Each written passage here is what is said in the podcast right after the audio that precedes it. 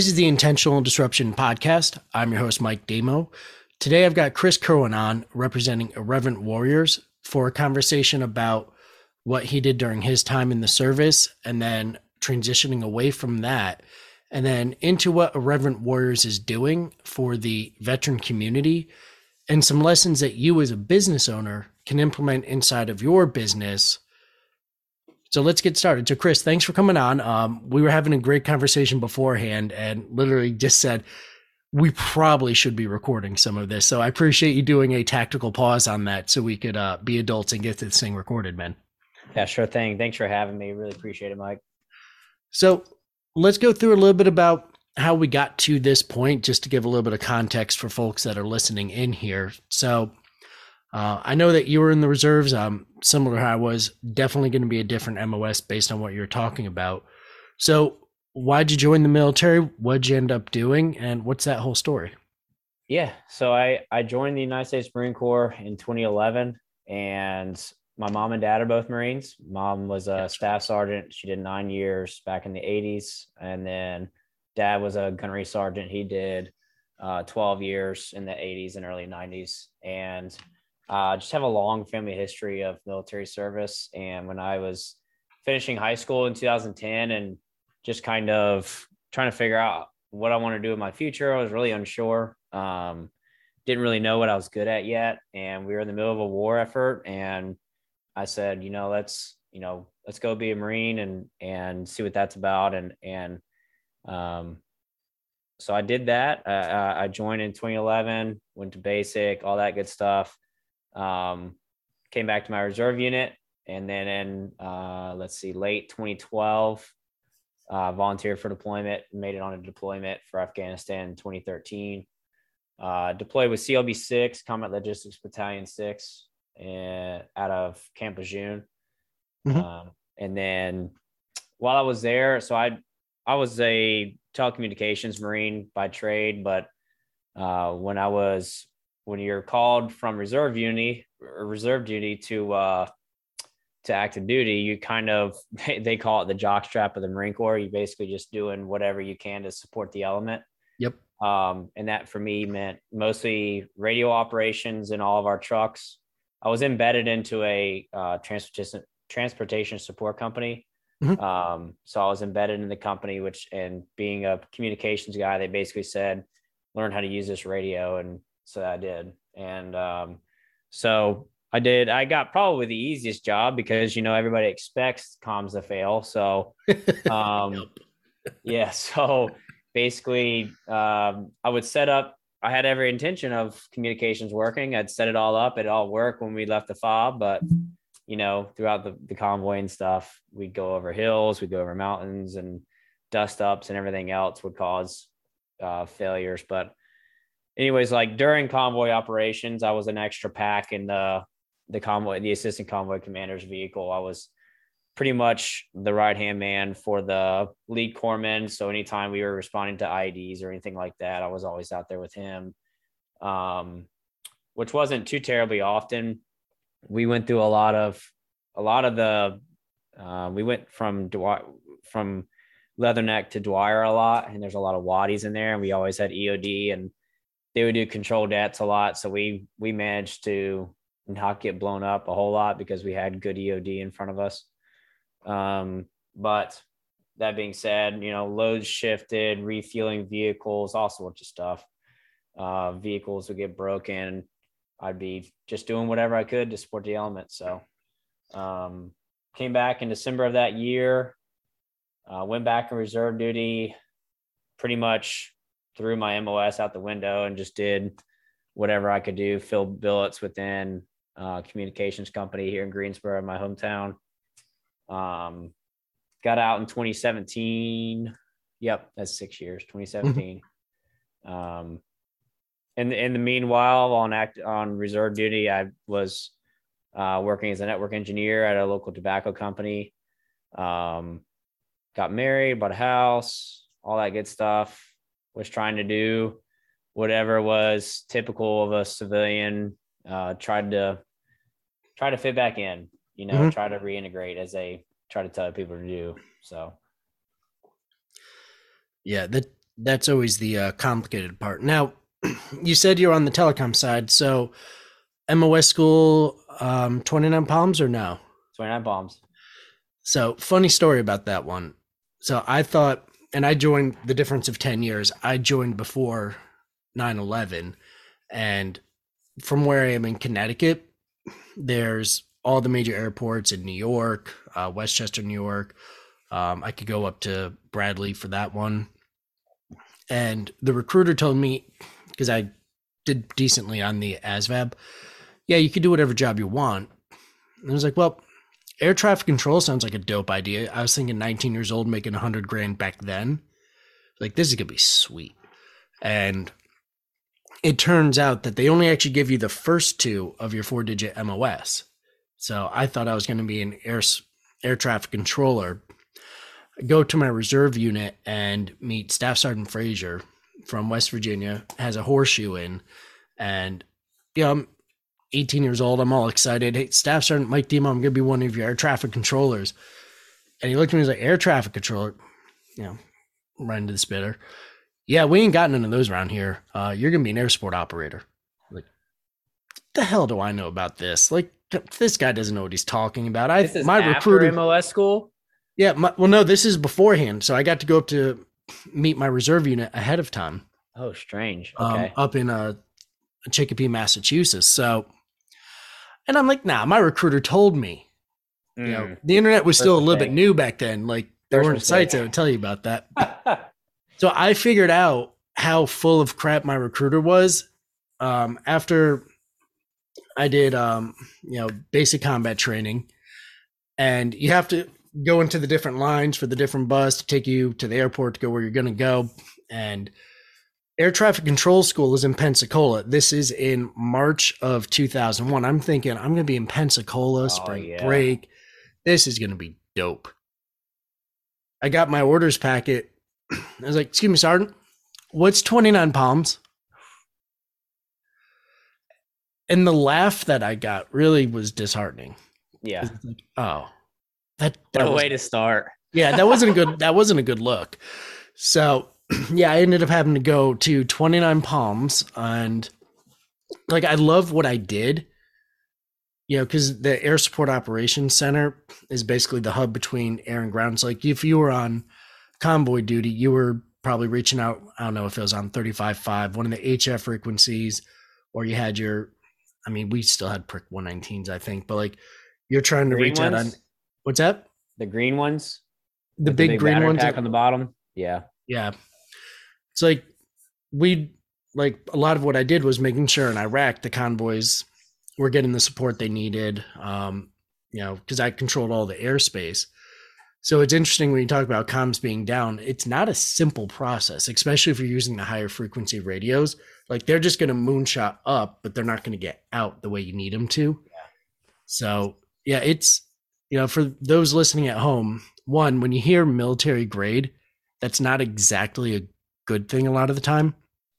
But also, it's amazing how much you can do with such little quality tech.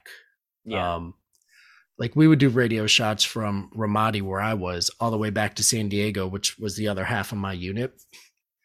And just using regular speaker wire basically to make an antenna.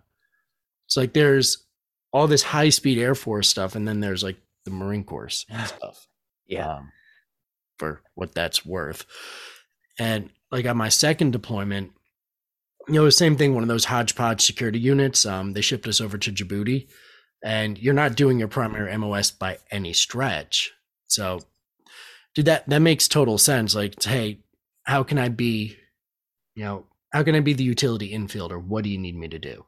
Right. So, and that's you know one of the things because we all have a basic skill set, and I think that'll tie in with irreverent warriors. Like, we all have that basic called indoctrination at boot camp. Like, we all have a common core, common ethos, and then it's like, all right I have some specialized training, but what can I do to help you?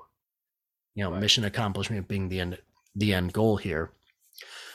So it sounds like you're transition out. You just did your you did your six and you punched out. Um, you had what sounds like a decent job.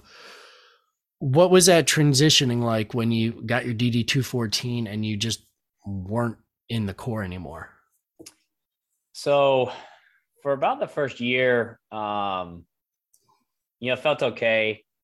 I think uh, it really started to settle in about a year to 18 months after that.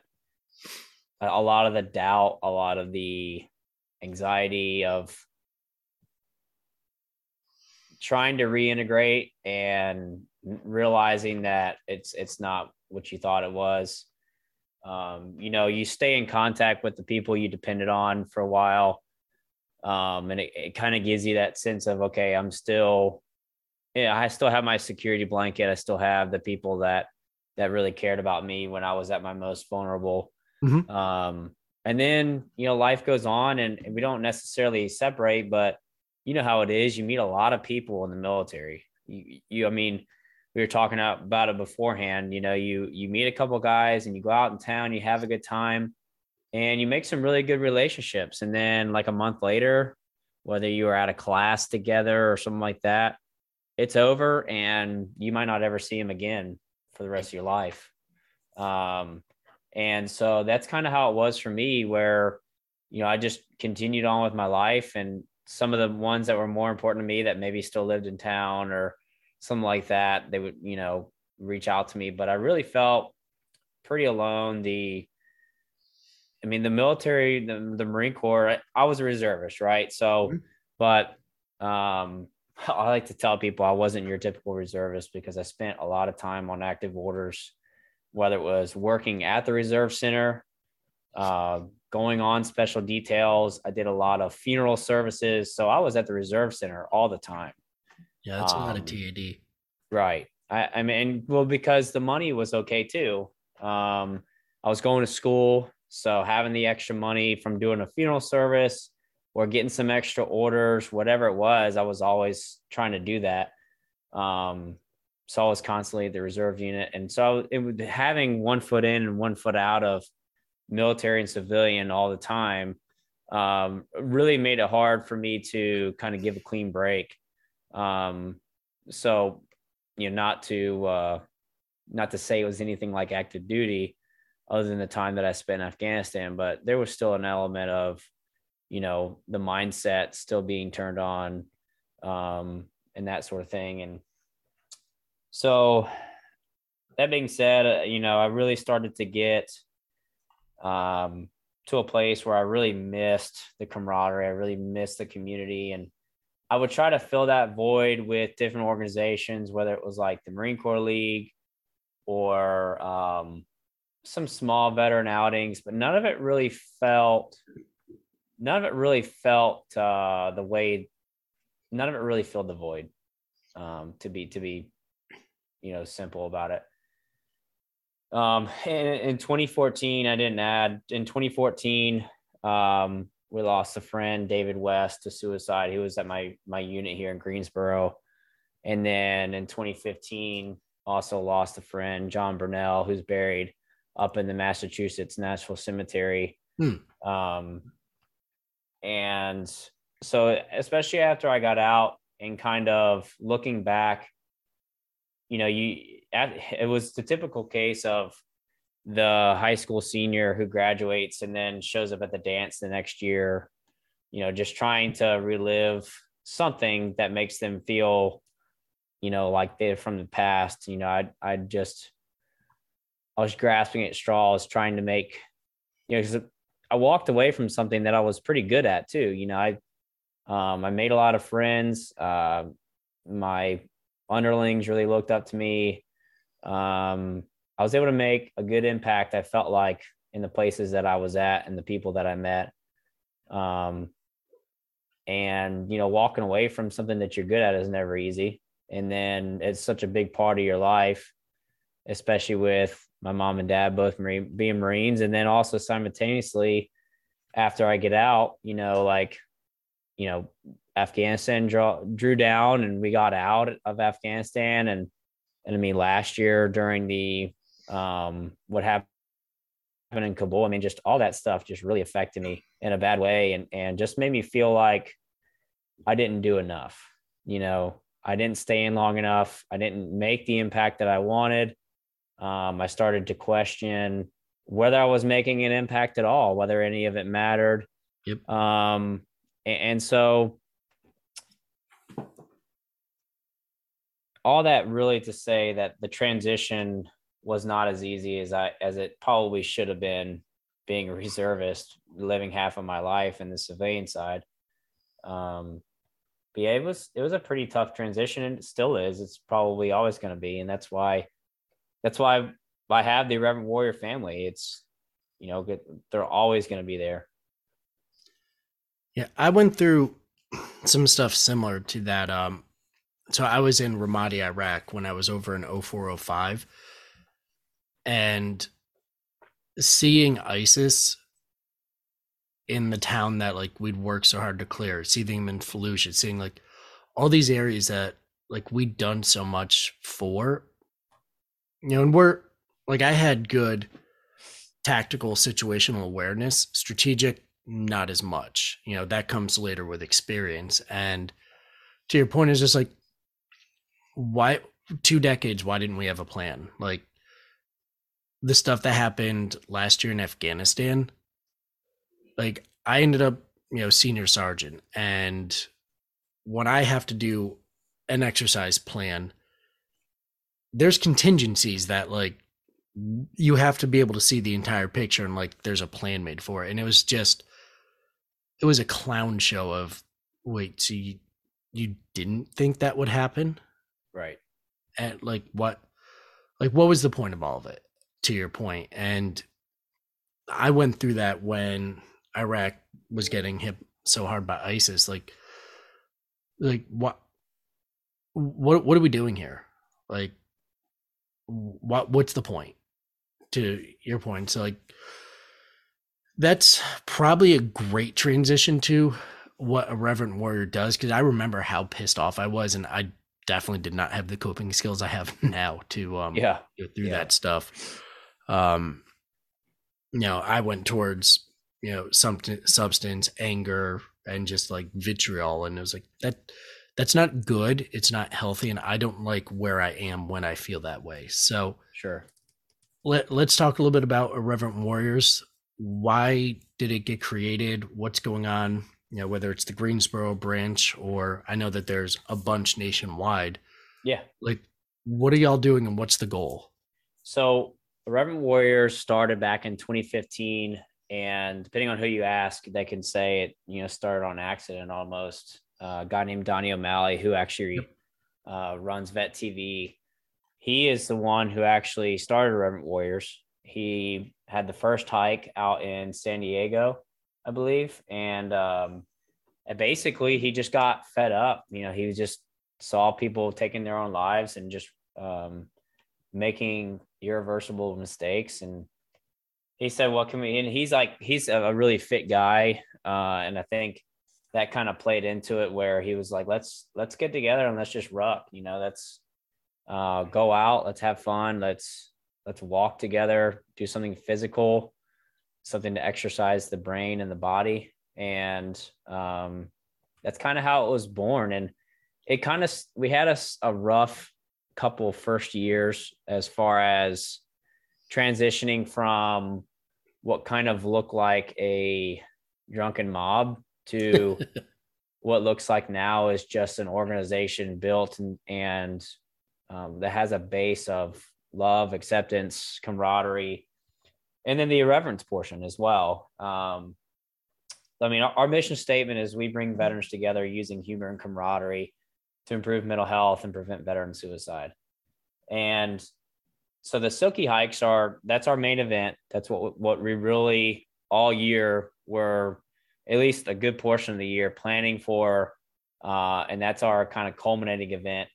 Each uh, each hike is its own nucleus, its own chapter. So Greensboro is a chapter of Irreverent Warriors. So is Raleigh and Charlotte and everybody else. And so that being said, we have over 90 of those chapters. Um, so we have over nine, and each each chapter has its own local coordinator and its own local team. And then there's districts and national coordinators as well that are helping to police uh, each hike to make it successful and and so that's that's how we got started. Um, a lot of people ask about that irreverence portion. That's probably the two two main questions I get is why silkies and why irreverence. Well, because silkies. I mean, because silkies are awesome. I mean, I'd look a little bit like Jack Mandaville in mine right now, but it's okay. Know, it's all good. I if, if you go if you go to their their Instagram page, you're gonna see some some funny stuff. The first hike in Fort Lauderdale was last weekend, and I saw I saw some things. Mm. I didn't go, but I mean, I saw videos and stuff, and and every time it's just hilarious. I mean, it just doesn't matter what you look like. You know, it's just a great time. But uh, and that's kind of another thing too is the funny. Okay, so let me talk about the silkies. So why silkies? Because they're hilarious. Yep. Um, because it's a it's an attention getter and an icebreaker. You're walking down the street as a mob of veterans wearing silkies. People are gonna look, and that's your opportunity to say, "Hey, I'm from Irreverent Warriors. We're out here meeting to prevent veteran suicide."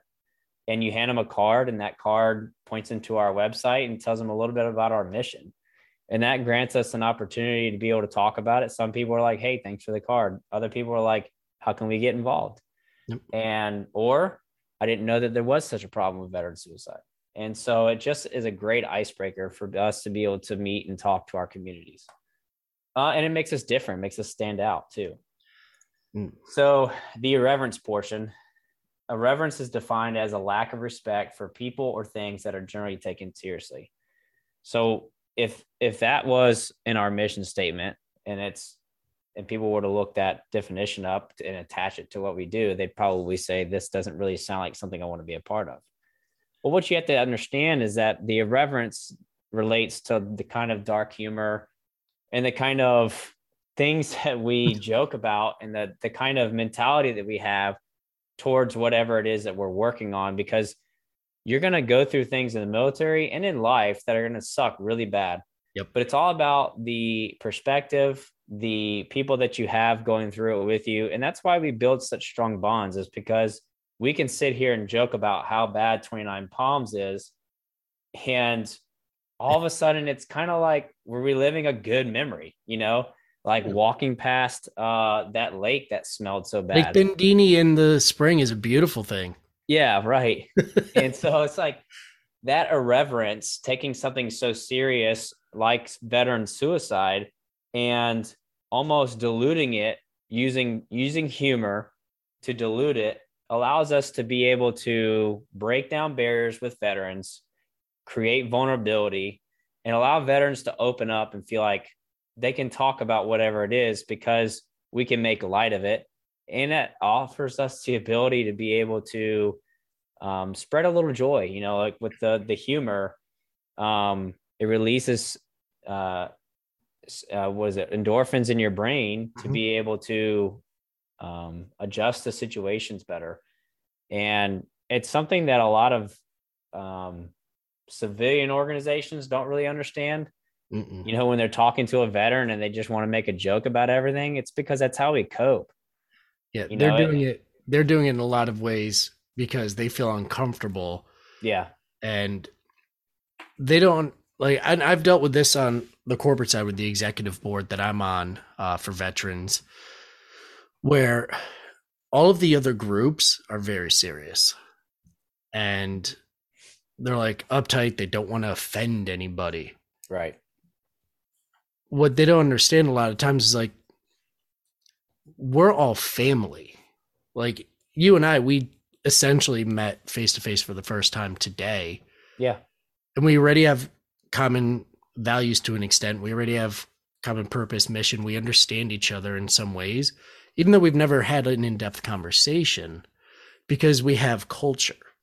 Right. And a lot of that culture comes with ball breaking.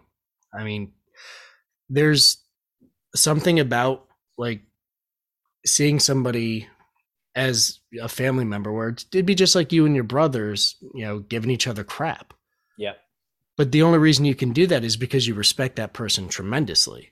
Right. Like a lot of people see the humor and they're like, how can you like, you know, especially with such serious topics, how can you be so like it might come across as nonchalant and how can you be you know having all these jokes it's like well that's that's what you do with family right like, and i think we were talking about it beforehand but is if you run a business uh, you know big or small if you can enculturate your people to a common mission common shared identity you can be all the different types of people in the world but you have a locus to come back to where there's a shared identity there's a shared culture. And i think that's a lot of what you guys do is you bring that back for people and it's almost like a reintegration to family it sounds like it is and it's a it's a way for us to heal too and you know the i'm i'm not i might not be able to get to a hike before my own in july and it it's killing me inside like i this last weekend i saw in fort lauderdale i was like man i'm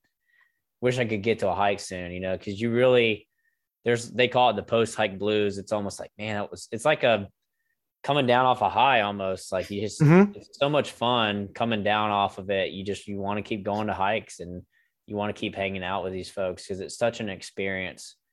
And uh, that's kind of we really work hard to create a very delicate and a very valuable ecosystem within the hike um, the kind of things that we do to try and make sure that new people are seen and brought in. You know, like one of the things that I can think of right off the top of my head is everybody gets a wristband who, when you check in.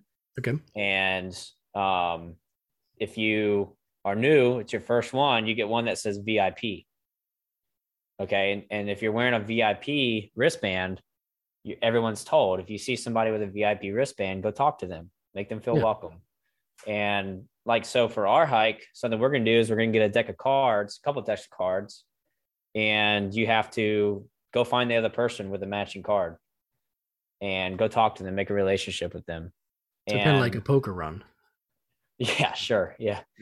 Um, but so we do those things as well. And, and during the hikes, you know, we we have stops. Like for ours, we'll be having stops where we play games there's other stops at restaurants or bars. And so we give people an opportunity to to mingle and to be able to um, talk and, and share different experiences. And so it's it's a really fun experience to be on one of these hikes. So and and the good thing too is that we have over 90 hikes. Yep. Um, we have four hikes that are outside the country uh, that we're we're slowly spreading internationally. So we're we're going to be an international organization uh, because you know veteran suicide is not singular to the United States. No, I've I've got buddies that were Royal Engineers. Um, think like they're going through a lot of the same things because you know talking about a global shared sacrifice. Even the Tongan Marines I was with back in 04, 05, like we're a part of something, thought we are doing something really good, and then you see how it ends, and it's like we never got beat but we lost. Yeah. And I mean, ironically, you know, you talk about on your uh, deck here about, you know, non GWOT people, some of the older generation, their rates are even higher. Mm-hmm. Like, uncomfortable fact, we've been undefeated on the battlefield going back to World War One, but we haven't won a war since World War Two. Sure. So yeah, they the veteran pop the Vietnam population and the GWOT population are killing themselves at the highest rate. Um, I think the issue with the older generation is um, there aren't as many outlets for them, I think. And that's something that we're trying to break down as well.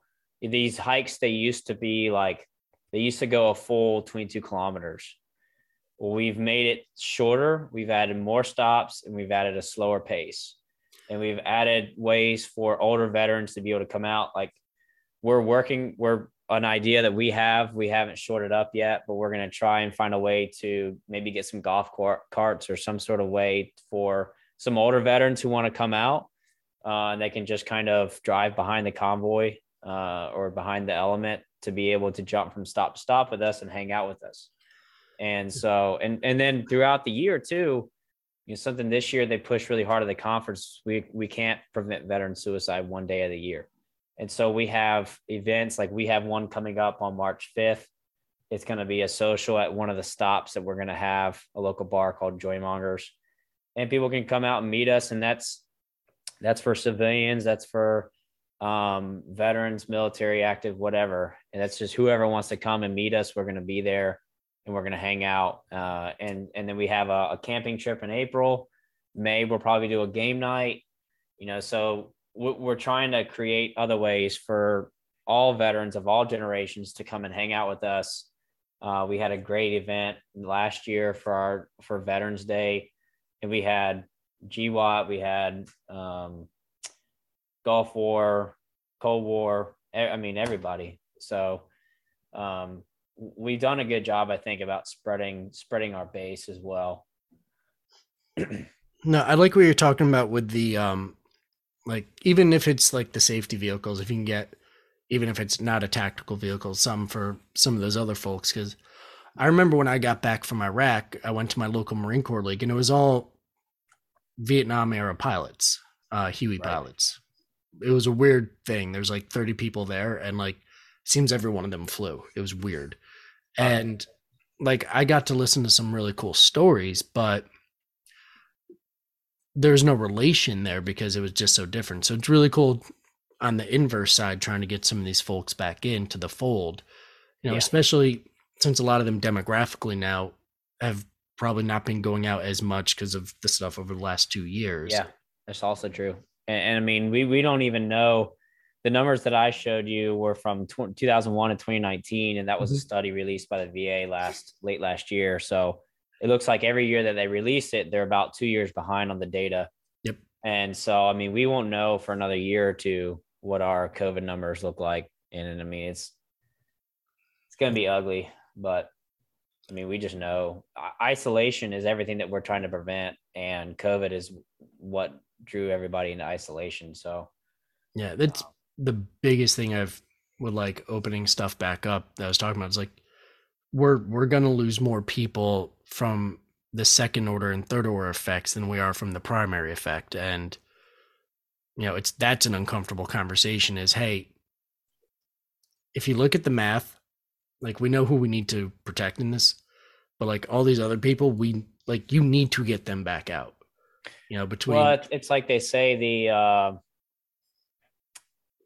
trying to remember what they said. Basically, the keeping us in is is gonna is not gonna be able to solve the issue as much as how does it go? I can't remember who said it basically was, you know, you're to kill more people by leaving us in than taking us out and putting us back out.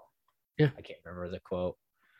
But I mean, it's just factual. I mean, between the poverty because of all the small businesses going down, like there's a decline in the mortality and life expectancy tables for younger folks, especially.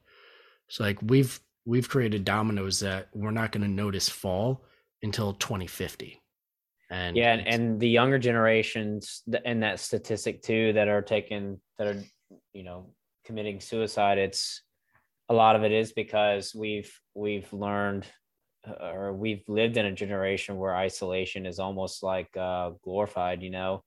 The online epidemic and everybody wanting to basically live online and uh, not go out and do things that are are good for your body and your and your mind um a lot of a lot of them they they find their self-worth in things that are uh not tangible are, yeah not tangible and and eventually they'll run up and when they do a lot of times they're like okay well if, if i don't have that then i'm not anything and and so there's there's that problem as well yeah i mean that's why i bought my house here where i did is there's a i mean, it's almost a thousand acre state park right across the street.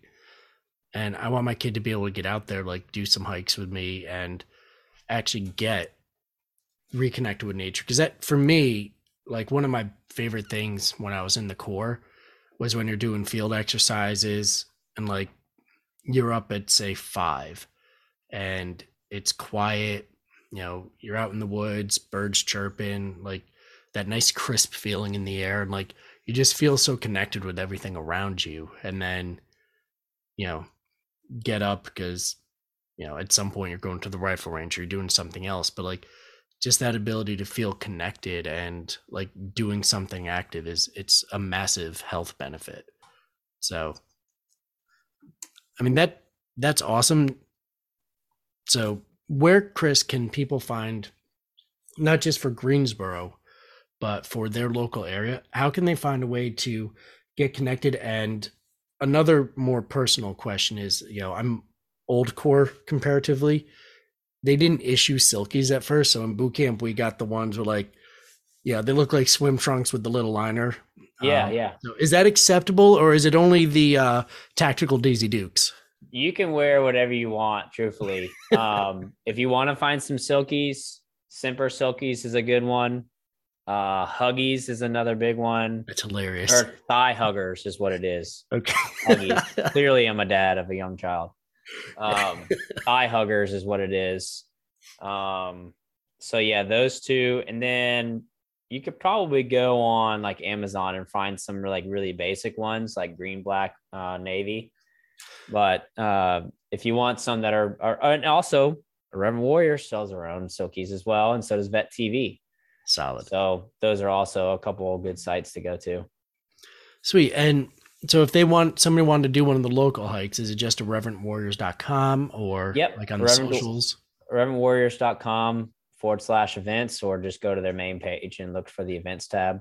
And then for social media, pretty much every single one has their own Facebook page or Facebook group. Uh, and it's just IW space dash space and then the city. Uh, or if you're having trouble finding one, just go to the main Irreverent Warriors page, follow it, like it, whatever, and then comment, say, I'm living in XYZ area. Uh, where can I join a hike? And then somebody, there's like over 30,000 people in this group. So um, somebody will let you know where there's one close by. No, that's awesome. I appreciate it. And just side note, yeah, not a paid sponsor at all, but even if you're not a vet, if you want to get an understanding for our sense of humor, Vet TV is one of the best follows you can possibly do. It is hysterical. Yeah, there's a lot of irreverence in vet, in vet TV. I've I've never personally watched, but I've watched some some clips and stuff like that. I don't. Unfortunately, I don't get to watch a lot of TV, but yeah, Donny does a good job. I don't. I want to watch his series about um. Let's talk about the war.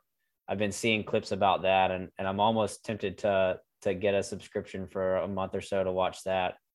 And he he he interviews some really, um, some really important folks that were there during, uh, Afghanistan and Iraq who really saw it up close and personal to give their account of of what what was going on there and, and what kind of went wrong and um so yeah, that was uh, something I, I wanted to, to, see.